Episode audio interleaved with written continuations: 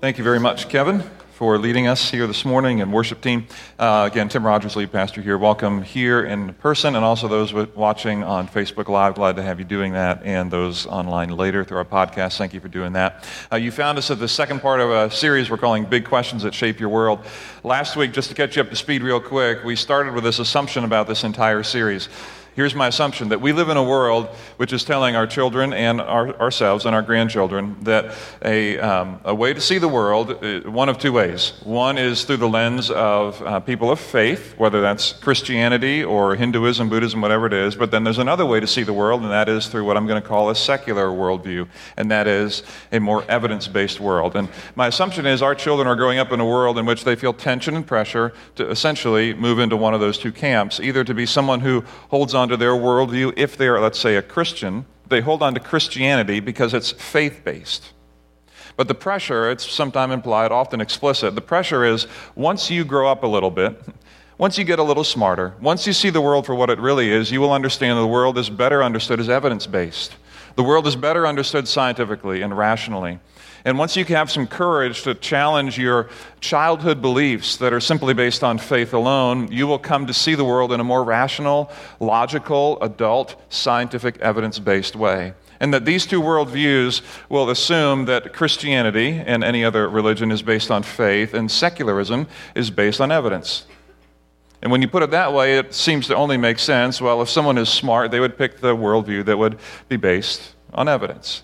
My, my message last week was simply this that, that both Christianity and secularism are belief systems. They're both belief systems. And the question for me and the question for you is which is the most robust and rational and reasonable? Rational, reasonable, the whole thing. Which is the most robust? That was my whole point last week. If you're not sure how I got there, you can listen to last week. I'm not going to review that, but the point is, I would argue that Every worldview, whether secular, Christian, Hindu, Buddhist, whatever it is, every worldview is a mixture of faith, evidence, reason, community work, intuition. It's all a mixture put together. Now, with that being said, as background, uh, here's the question that I want to look at today because for the next several weeks, I want to ask big questions that shape your world and shape the world of your kids and your grandkids and shape how people see their world.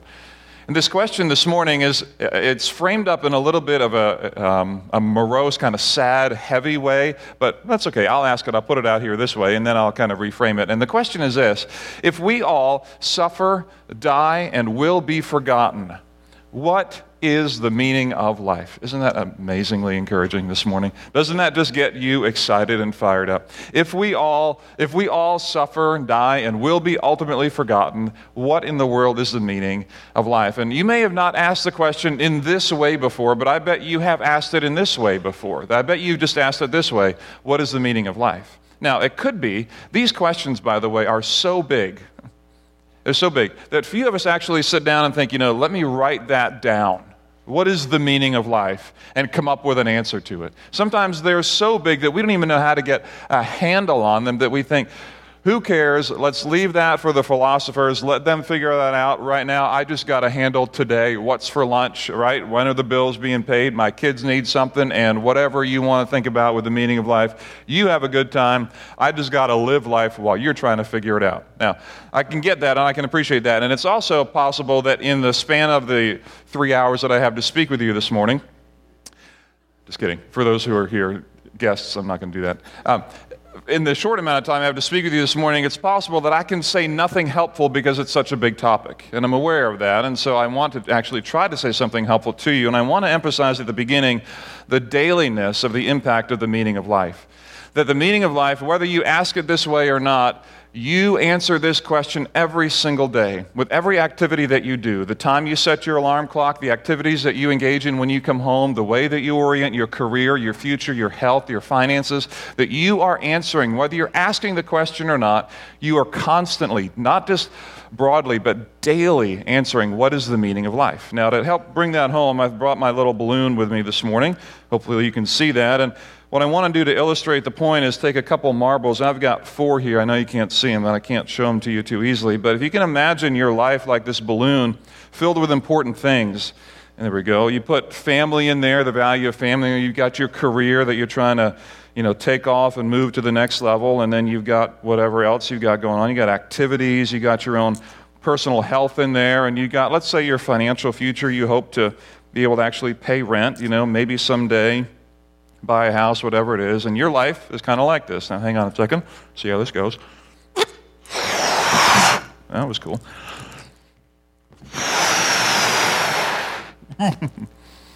Ooh, a little head rush for me. All right.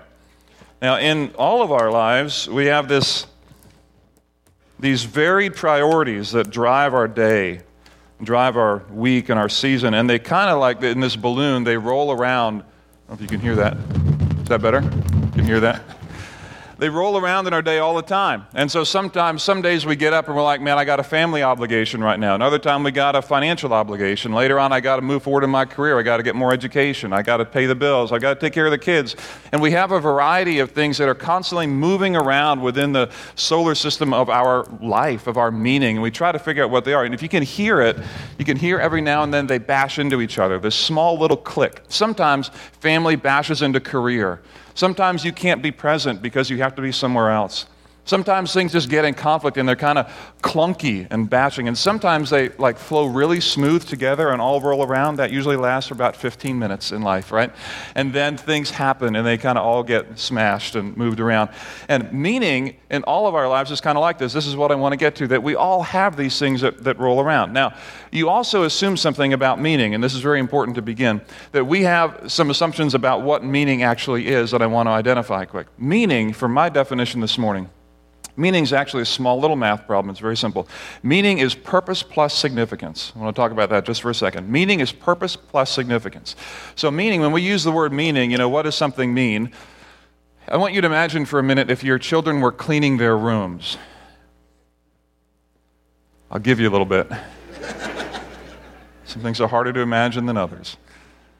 And you walk into their room after a few minutes and you see in the trash a trophy in the trash. One of their trophies that they have on their shelf from whatever it might be, a soccer tournament or you know whatever it is. And you ask them this question, did you mean to throw your trophy in the trash? And you're using the word meaning in a very particular way. You're asking, were you purposeful in the act of putting the trophy in the trash? Was there purpose behind that? Did you mean to do that? They might say, Oh, I don't know. I guess not. It just happened to fall in the trash. And then you might say, Do you know what that trophy means?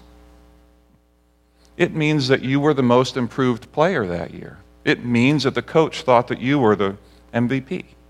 In other words, there's significance. And you're using the word meaning to represent significance. There's something that trophy represents beyond itself. And meaning for life is when purpose and significance collide. And you wake up and you're intentional in your day, but also that your day exists beyond you. That the work that you're doing represents something bigger than you. That both purpose and significance are essential for meaning in life. That's what I mean with meaning in life. When purpose and significance collide, and you find yourself living a purposeful life that carries significance beyond yourself. Now, with that being said, we have a major problem in life, however. As our priorities roll around and we seek purpose and significance, this may be a bit overkill, but I didn't have anything else with me. I have a little pocket knife here. We have a major problem, though, and I'm very serious about this. We have a major problem, and that is for all of us, there comes a time when our balloon of life meets the sharp end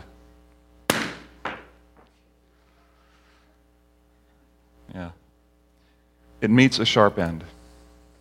And it is the problem. It is the problem of death.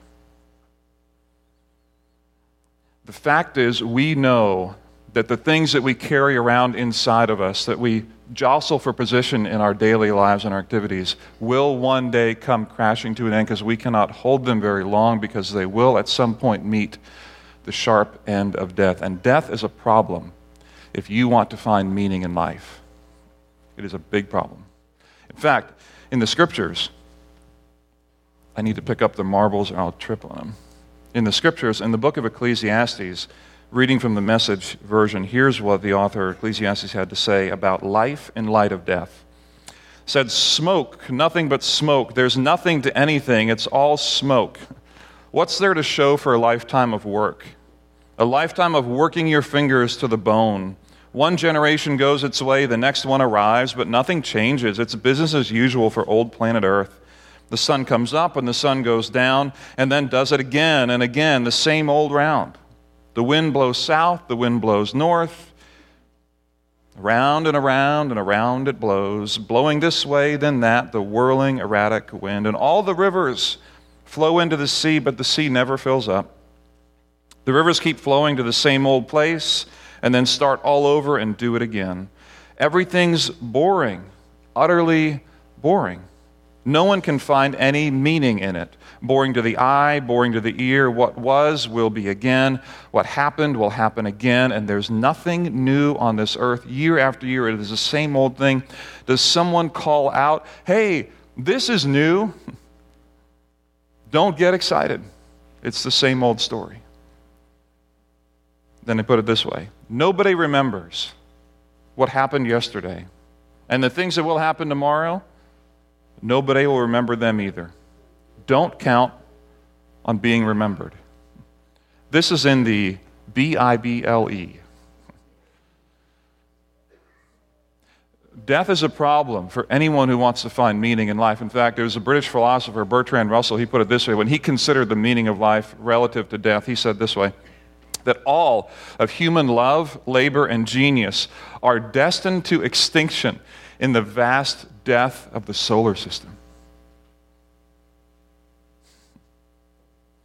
It resulted for him in this under, unyielding despair of the soul. There's another thinker, uh, philosopher Thomas Nagel. He put it this way. He said this: even if, even if you produce a great work of literature which continues to be read thousands of years from now, eventually the solar system will cool or the universe will wind down and collapse, and all trace of your effort will vanish.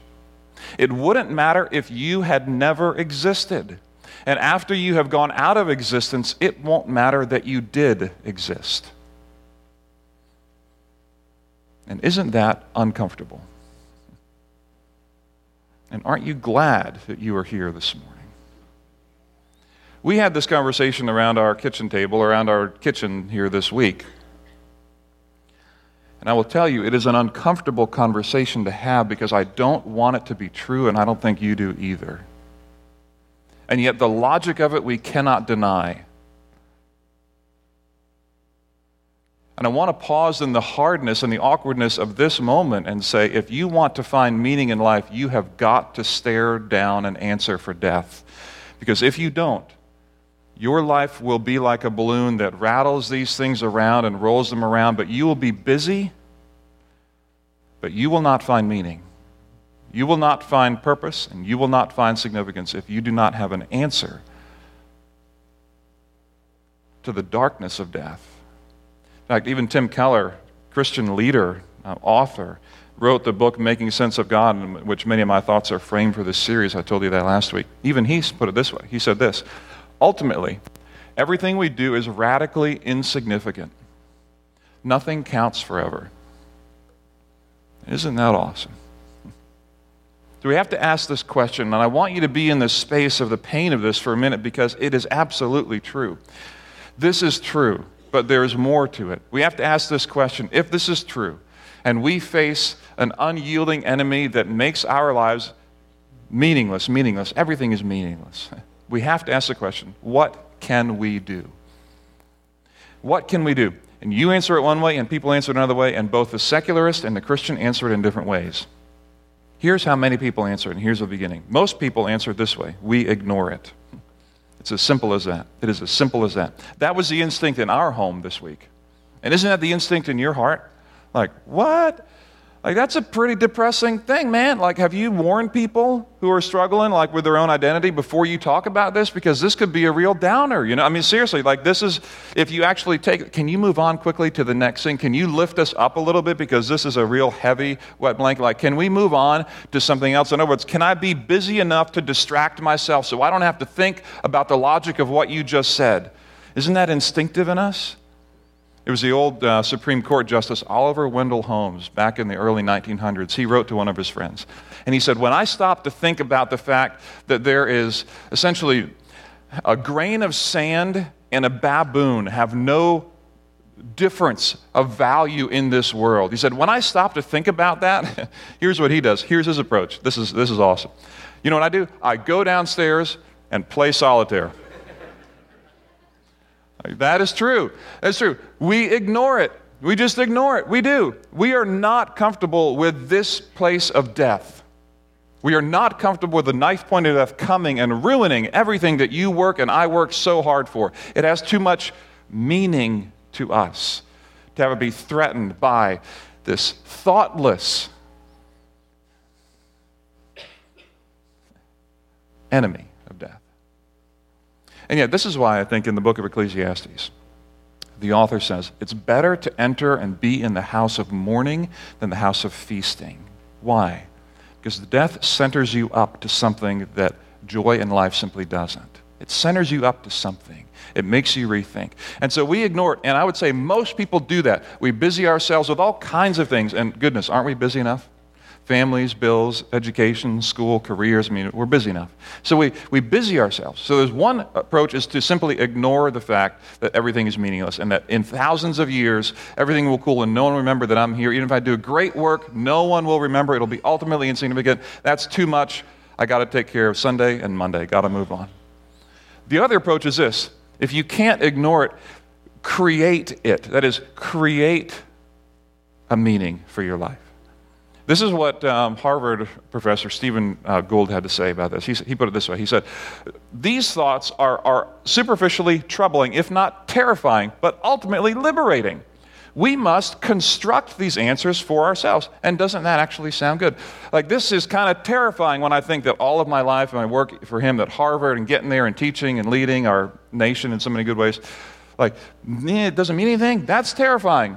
But wait, wait. If it doesn't mean anything, you know what I can do? I can create meaning for myself. And that is the approach of secularism to say, you know what, why don't I create it? And that actually sounds really good. So, in other words, why don't you be the best mom that you can be? Why don't you be the best dad that you can be? Why don't you enter into your career and reach the top of that field? Why don't you be the best student right now, the best athlete right now? Why don't you be the best musician that you can be? Why don't you find something? Find something to do that calls for your heart and passion and soul and connect to it and give it everything you have in this life. That is liberating. But then I have to ask this question Can you impose meaning on life? Can you impose ultimate meaning on life?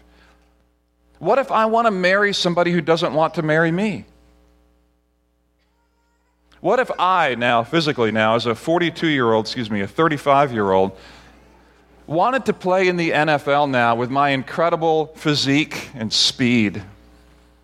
Can I impose that meaning on life? Can I just impose that and say, I'm going to do that? I can create a meaning, but can I really? Can, do we really have the power to create the meaning that we want in this world? Or can we just create lesser meanings? Can we create distractions? Can we create things that maybe don't quite hold the weight that maybe they should? And so there's some problems with created meaning. I just want to identify three. When you create meaning, and this is what many of us do, when we create meaning, First of all, created meaning cannot endure true suffering. If you ever had a, a kid who's played a sport, or you yourself have done that, and that sport has become so important for them, and they, they ruin, they have a health problem. All of a sudden, they can't play anymore. You understand the narrative. It's like, ooh, what am I going to do? This is so important to me. Now I can't do it. In other words, I've endured some level of suffering. The thing that was most important to me is now taken from me. What do I do? Extrapolate that out times a thousand. You have uh, parents who lose children. You have people who die, as we would call it, early of diseases that we don't think they should die from. We have people who betray one another, who struggle. We have death camps in our world. We have people who are pushed out of their countries through no interest of their own, forced into a refugee lifestyle, never see their family for long periods of time, and may never see them again. And I'm going to ask you, where is created meaning in life for them? And when you locate meaning within this world, suffering will indeed strip it away. Viktor Frankl wrote about his experience in the death camps in Germany when Hitler was in power. And he talked about the people who would come in the lawyers, the physicians, the doctors who would come in. Their family was stripped from them, their clothing was taken, their material possessions were gone. They had nothing left of their identity, their background. The things that gave them meaning were stripped from them. And those who had created meaning, those who had created meaning based on what they could accomplish, who, what they could be, struggle deeply and we're broken, broken people. Created meaning cannot endure the worst suffering this world brings to you. It simply cannot because created meaning is located within this world. And so when this world strips it all away, we are lost. It is too shallow. Created meaning is also, here's the problem, it's very individualistic. Created meaning says this. Let me go back to meaning for a minute. Meaning is purpose and significance together, right? That I'm intending to do something, and the thing that I'm doing takes me further than myself. It pushes me further than myself. Created meaning says this I'm going to create my meaning. I'm going to be the one to create my meaning. But the problem is, how can you, as an individual, ever create meaning that you are sure extends beyond yourself? Here's what I mean by that. Imagine a benevolent person for a minute. Someone who sees a needy family in our community and says, you know what? I think they need $1,000. I'm going to go ahead and give that to them. That they find meaning in being benevolent. What is driving the benevolence? One would hope, one would hope that it is sheer lack of self-interest, that it's just caring for someone in need.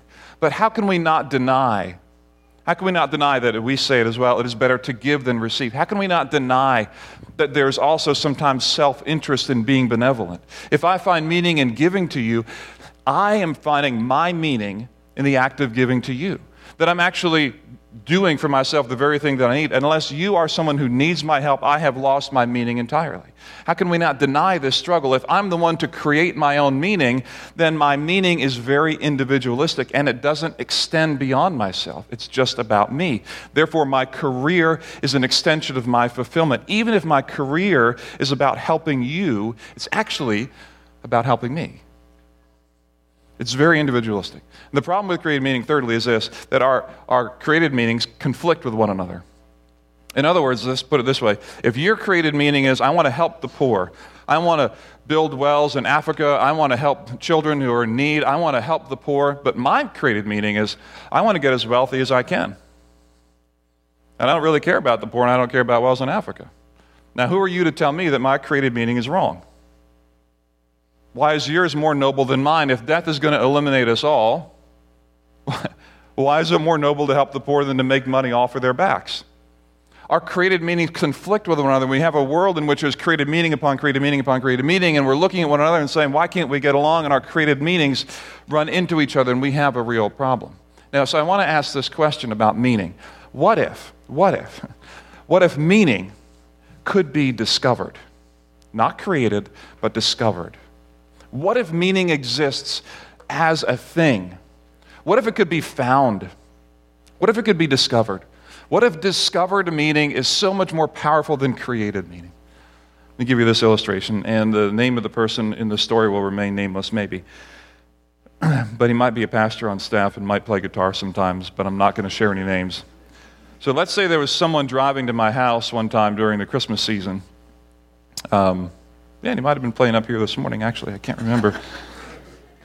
we have a neighbor, and we love our neighbors. Uh, we have a neighbor who um, has a pond and does a great job with Christmas decorations. And if you ever come by our house, um, you'll see that what they have, he has kind of a almost a four foot um, tall, you know, whatever, four by three, I don't know what it is, but very large letters right behind his pond that are lit up, I think this year, in purple. And they, they spell M O N I C A, the name of a, of a girl, Monica. Okay? Monica in big letters, so it extends over, you can't miss it. It's, it's a large thing, kind of like the Hollywood sign, except it's Monica. Okay? Now, when, let's say, the anonymous people are driving to our house, they come into the house and they drive by Monica. And let's just say the thought was, you know, what kind of a person is so desperate for a date with Monica that they would put that out there? Or other people, other people have said, you know, similar things of that. Did they just break up with Monica and hoping to get back with Monica again? In other words, they look at the, the, the big Monica and they're like, what does it mean? And they create meaning for it. Now, when I say, and I usually let the conversation go a little bit to the right time, and then I say, well, Monica was their special needs daughter who died a few years ago from a grand mal seizure. and then they feel terrible. I only do that to my best friends. Discovered meaning is so much more powerful than created meaning. You can assign a meaning to Monica and might even judge the person who puts that sign out. But what if you discover that there is a meaning to it? Is it not so much more powerful? And can it not endure? And what if life were like that? Because for the Christian, life is like that. The Christian's answer to meaning in life isn't about creating meaning or ignoring it. The Christian's answer is we believe, Christians believe, that meaning can be discovered. That God actually created a world in which people live. And the people who live in that world have fallen into sin and struggles. That God, in His infinite love as Creator, looked down on the people whom He made and said, I want to come redeem you. I want to come find you and buy you back, if you will. That I've created you for something. And so, what He did is He had this move of sending His Son, Jesus Christ, to the planet. And Jesus comes to the planet, he ends up on the cross. And as he's on the cross, he, he says these words. He says in Matthew 27 46, he says, My God, my God, why have you forsaken me? And in that space, sorry, I dropped a marble. No comments about losing my marbles. in that space, you know what Jesus is doing? He's staring down death. Isn't he? He's on the cross and he's looking at the despair of death. And he's taking his little balloon of life and all the things that are in it, and whether it's his aspirations, dreams, or goals, whatever you might be. And you know, there we go. And he's entering a darkness that we will all face. He's entering into the space that is inevitable for you and is inevitable for me. And Jesus enters into this little space and he cries out to God. He says, My God, my God, why have you forsaken me? Why have you put me in a spot where I'm facing the knife point of death, if you will, with all the things, you know, that could have been? There we go.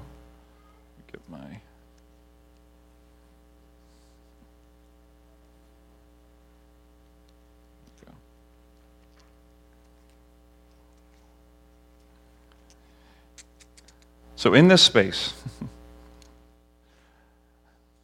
my God, my God, why have you forsaken me? Jesus comes and he's like, you know what? I'm going to. What if I have an answer for death? What if my answer for death is different? What if there's a way to take the very things that ruin us, the very kind of knife point of death, and change it?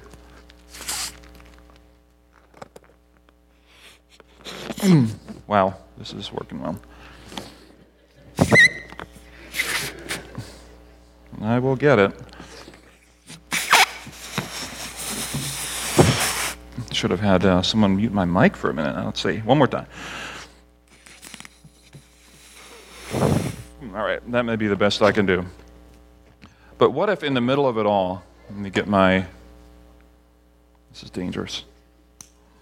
What if in the middle of it all, when, when Jesus, trust me, kind of, when Jesus comes to the, the night point of death and he says, the end of my life. My God, my God, why have you forsaken me? When he dies, something different happens for him than happens for us.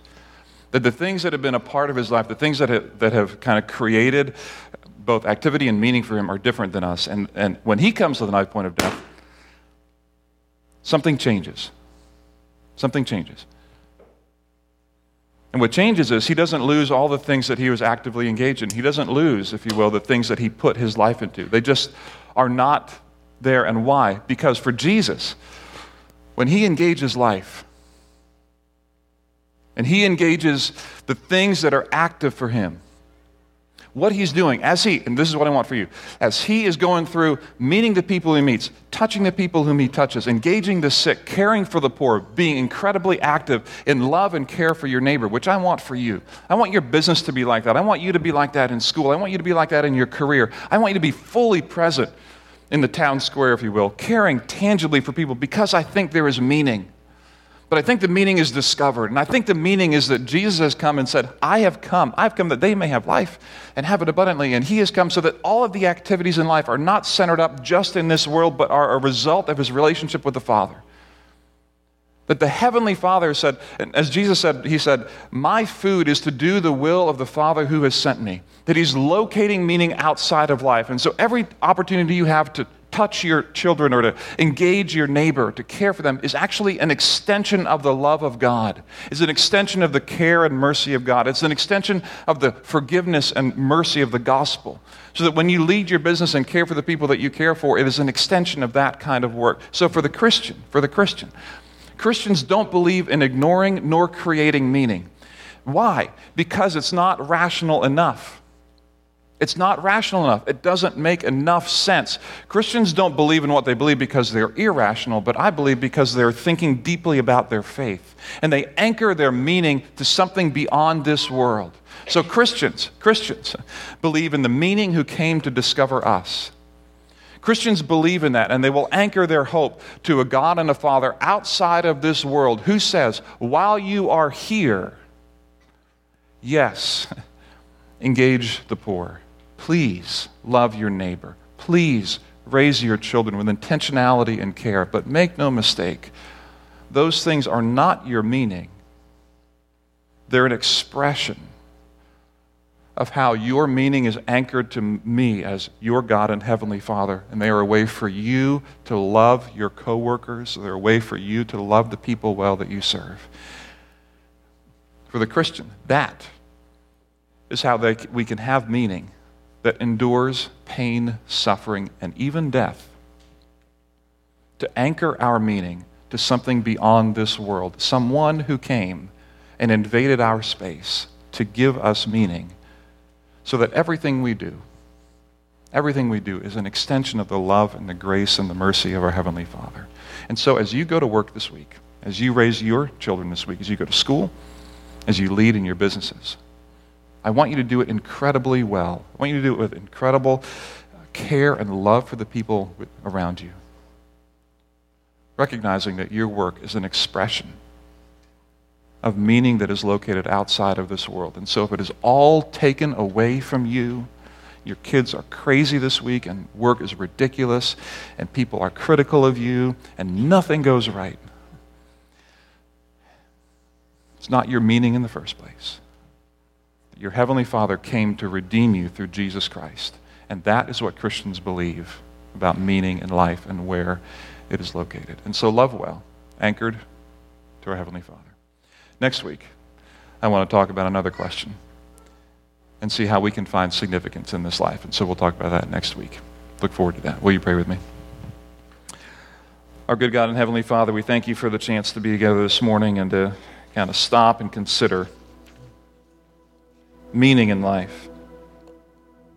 Such a big topic, and sometimes so 30,000 foot that doesn't even register with us. But I do pray for us that we would be